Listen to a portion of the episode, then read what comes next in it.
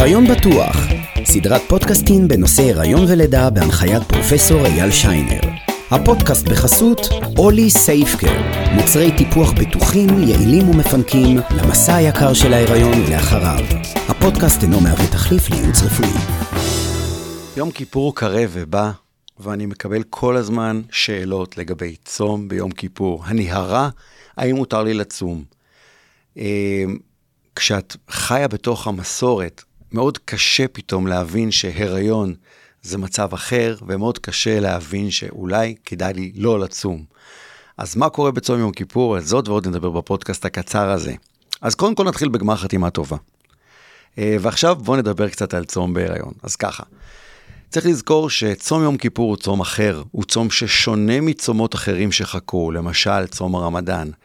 צום יום כיפור הוא צום ארוך, זה צום שנמשך מעל ליממה, 25 עד 26 שעות.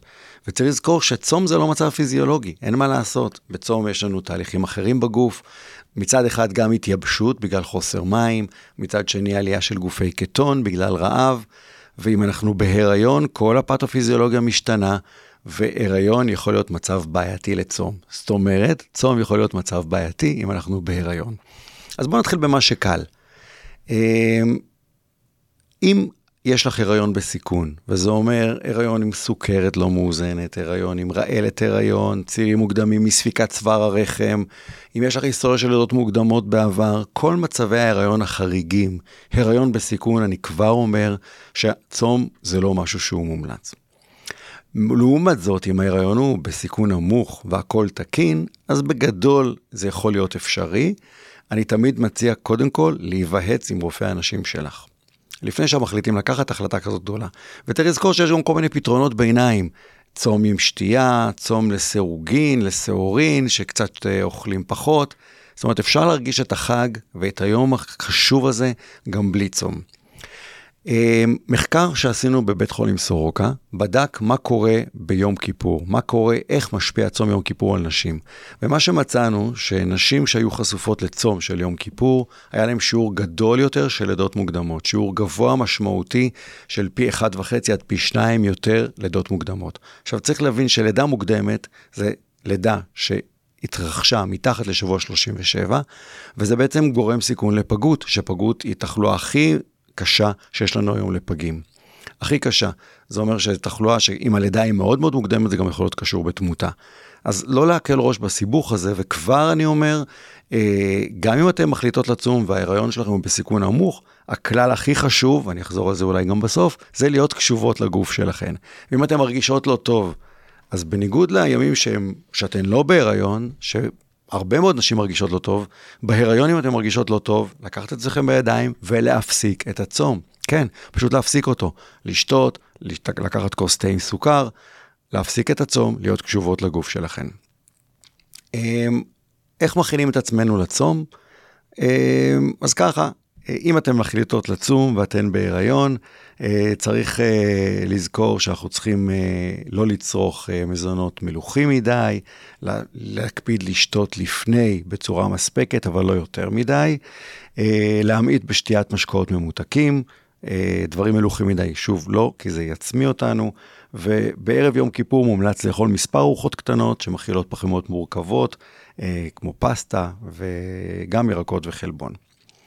אמ, אם אתן מחליטות לצום, צריך לזכור שיש לכם עכשיו, אתן צריכות לדאוג לשניים, גם לאפרוח הקטן שבבטן, ולכן, אם היום הוא חם במיוחד, תישארו במקום קריר, במזגן, תהיו בסביבה מוגנת, תהיו בסביבה קרירה, ולא להתחיל לעשות את כל הרונדלים שאנחנו אוהבים לעשות ביום כיפור, במיוחד לא אם אתם אה, בהיריון.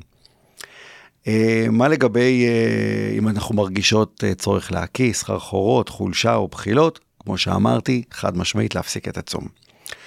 מה קורה אם אנחנו מרגישות סימני לידה? שוב, מיד להפסיק את הצום, אמ, ואני ממליץ לפנות, ל... אם יש ספק, פשוט לפנות לשירותי אה, בריאות. צריך לזכור שאנחנו, הצוות הרפואי עובד 24/7, עובד 24/7, אנחנו תמיד זמינים לכן, ותמיד אם יש ספק, אין ספק.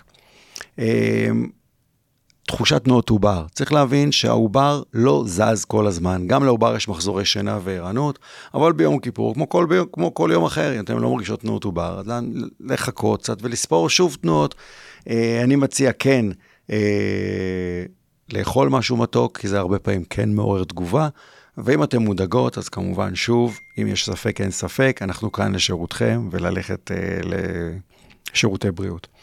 עכשיו, צריך להבין שהעובר בסך הכל יודע לקחת את מה שהוא צריך. אז גם אם אתם החליטות לצום, בסך הכל העובר לא אמור להיות בתת תזונה.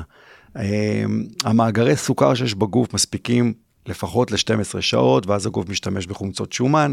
זאת אומרת, בסך הכל העובר אה, יהיה העובר יצליח לשרוד את הצום שלנו, אה, אבל בכל זאת אה, יש הרבה שממליצים לנשים בהיריון לא לצום מעל 12 שעות. אה, מכיוון שאז באמת אנחנו מפסיקים, אז כבר אי אפשר לנצל את מאגר הסוכר שלנו, ויש נוצרים גופי קטון שהם עלולים להשפיע לרעה על העובר. עכשיו צריך לזכור שצום יכול לגרום לצירים מוקדמים, כמו המחקר שאמרתי בסורוקה, וצריך להבין שצום גם קשור בהתייבשות. כשאנחנו מתייבשים יש לנו עלייה בהורמון האוקסיטוצין, הורמון שבעצם זה הורמון שגורם לצירי הלידה. ולכן, אה, דרך אגב, האוקסיטוצין עולה בגלל שעולה הורמון שדומה לו, ה-ADH, הורמון נגד השתנה מוגברת, הורמון שעובד בגוף שעות נוספות כשאנחנו בעצם מיובשות, ולכן אה, אם אתן מרגישות לחצים, זה בדיוק הסיבה להפסיק את הצום. אז אם אני אסכם, בגדול, צום הוא אפשרי, אה, אלא אם כן יש לך הריון בסיכון. אני אישית נגד צום בגלל שדברים יכולים להתרחש גם בתחילת הריון וגם בסוף הריון, ואנחנו לא רוצים שיהיה לנו משהו להאשים. אני מעדיף תמיד אה, מנוחה ולצום עם שתייה או לצום לסירוגין. אני אישית לא חובב צום אצל המטופלות שלי. אה, למשל, אה, היו לי דיקורי מי שפיר השבוע, אנחנו לקראת צום, ונתתי להם חד משמעית הכוונה לא לצום, זה, זה מה שחסר לי עכשיו, שיתחילו אה, צירים מוקדמים אחרי דיקורי מי שפיר. אז ככה לכל הריונות בסיכון, באופן אישי, אה, תמיד תהיו קשובות לגוף שלכן. אה, ותמיד תזכרו שאנחנו הצוות הרפואי איתכם 24/7, כל הזמן זמינים לשירותכן. אז אני מאחל לכם גמר חתימה טובה, הרבה בריאות והריונות מוצלחים. נתראה בפודקאסטים הבאים. ואני רוצה להודות לחברת אולי סייפקר על החסות ולבית אריאלה על האירוח. נתראה בפודקאסטים הבאים.